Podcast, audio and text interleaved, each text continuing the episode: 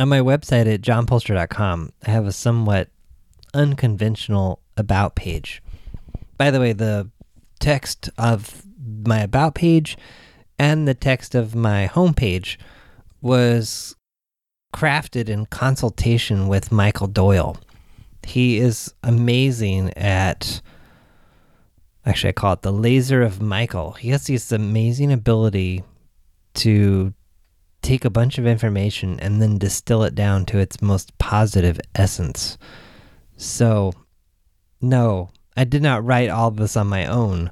I supplied all the material, and then he helped me to craft the wording. And together, we collaborated on what became this About page. So I was sharing the video at the bottom of the page with a client recently, and I happened to just reread what was on this page. And I was so surprised to see that things that I, I think that I'm currently learning I already knew. Or I learned before, but I'm learning them again. Anyway, I thought it might be worth reading just to see what it sparks in you and to tell you a little bit more what I'm up to, what I believe, what I've learned. It seems my whole life has been about discovery, searching, questioning, and clarifying.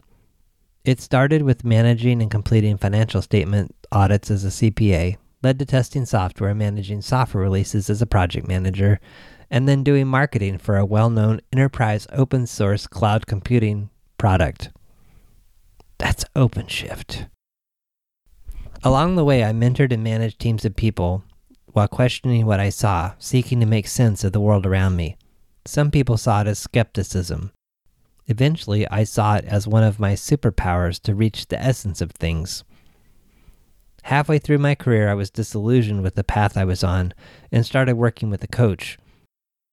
Through a personal values exploration process, I landed on part of my mission that I live into every day. I bring order to chaos and clarity to confusion. As I lived into bringing order and clarity to the chaos and confusion of my life and career, I've learned and deeply believe that we can't get something new or change a situation until we are different. By that, I mean we must live into and be what we want to have instead of know more about it through the elusive, tempting path of knowledge acquisition. I used to have strong goals around doubling down on my own discipline to learn and consume more wisdom. Over time, I realized I'd become an unsatisfied consumer. When I left my corporate job to become a full time coach, I spent a week getting clear about what I believed about life and how it works for me. I know the best things in my life increase with the intensity and depth of my commitment to them. I know that what I say yes to is just as important as what I say no to. I know that each of us experiences life and learns in different ways. I also know we can learn from each other when we are not forced into a single way. I know that when I only see two choices or none, there are more I'm not seeing. I know that disappointment is an unavoidable part of life. I also know that I choose my response and the meaning I give those experiences. I know life is more meaningful and satisfying when I completely own it. It means I'm responsible for everything. It means I don't live in a victim mindset. It means I lead my life instead of manage it. It means I don't use my circumstances or other people as excuses when I fall short. It means I decide what I believe. I know that the only person who can truly change my circumstances or my life is me. I know sometimes I forget that and fall into a victim mindset. I bet you do too. I know that more is possible when I let go of how things are supposed to be and embrace what is in the future I desire. I know that small steps equal big steps over time. I know that the easiest way to make progress is to start with the smallest step I can think of. I know that progress comes when I show up to do the work on a consistent basis, even when I don't feel like it. I know the stories and facts I share are less important than my actions, which demonstrate what I'm really about. I know taking action is hard when I lack confidence or I'm not sure which direction to go. I bet you do too. I know the path to freedom means shaking off resistance and analysis paralysis by taking action. I know it's less about having the right formulation to start and more about doing something and learning through iteration.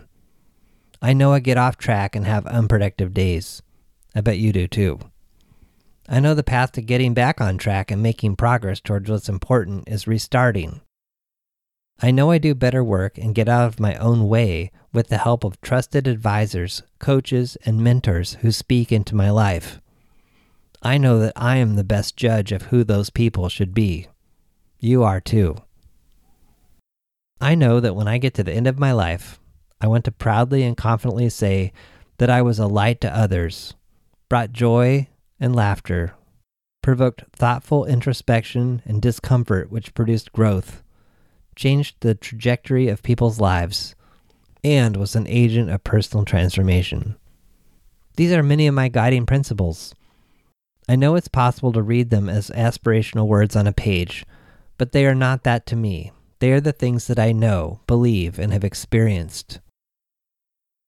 However, if you found yourself nodding with what I've written so far and want to experience a pivotal exercise that changed the course of my life, I'd like to invite you to watch the video below. And that video below is Why to Quit by Brendon Burchard. Sometimes in order sometimes in order to truly commit, you have to quit. Or maybe you need to commit to quitting. Or maybe it's something else. But there's not a shadow of doubt in my mind that if I had not watched that video when it did and put what it suggested into action, I wouldn't be sharing these things today. It really did profoundly change my life. Because, really, in essence, and I'm just realizing this now as I'm saying all this, it got me to commit. I committed to a date that I put on my wall that I looked at every day for over six months and just shy of a month before that date, I accomplished my goal, which at the time was to change teams and find a better environment to work in. So reach out if you'd like to talk about any of this and how it relates to your life. Or maybe it doesn't, but maybe you'd like to find a way that it could send an email to podcast at johnpoelstra.com and check out that video, Why to Quit.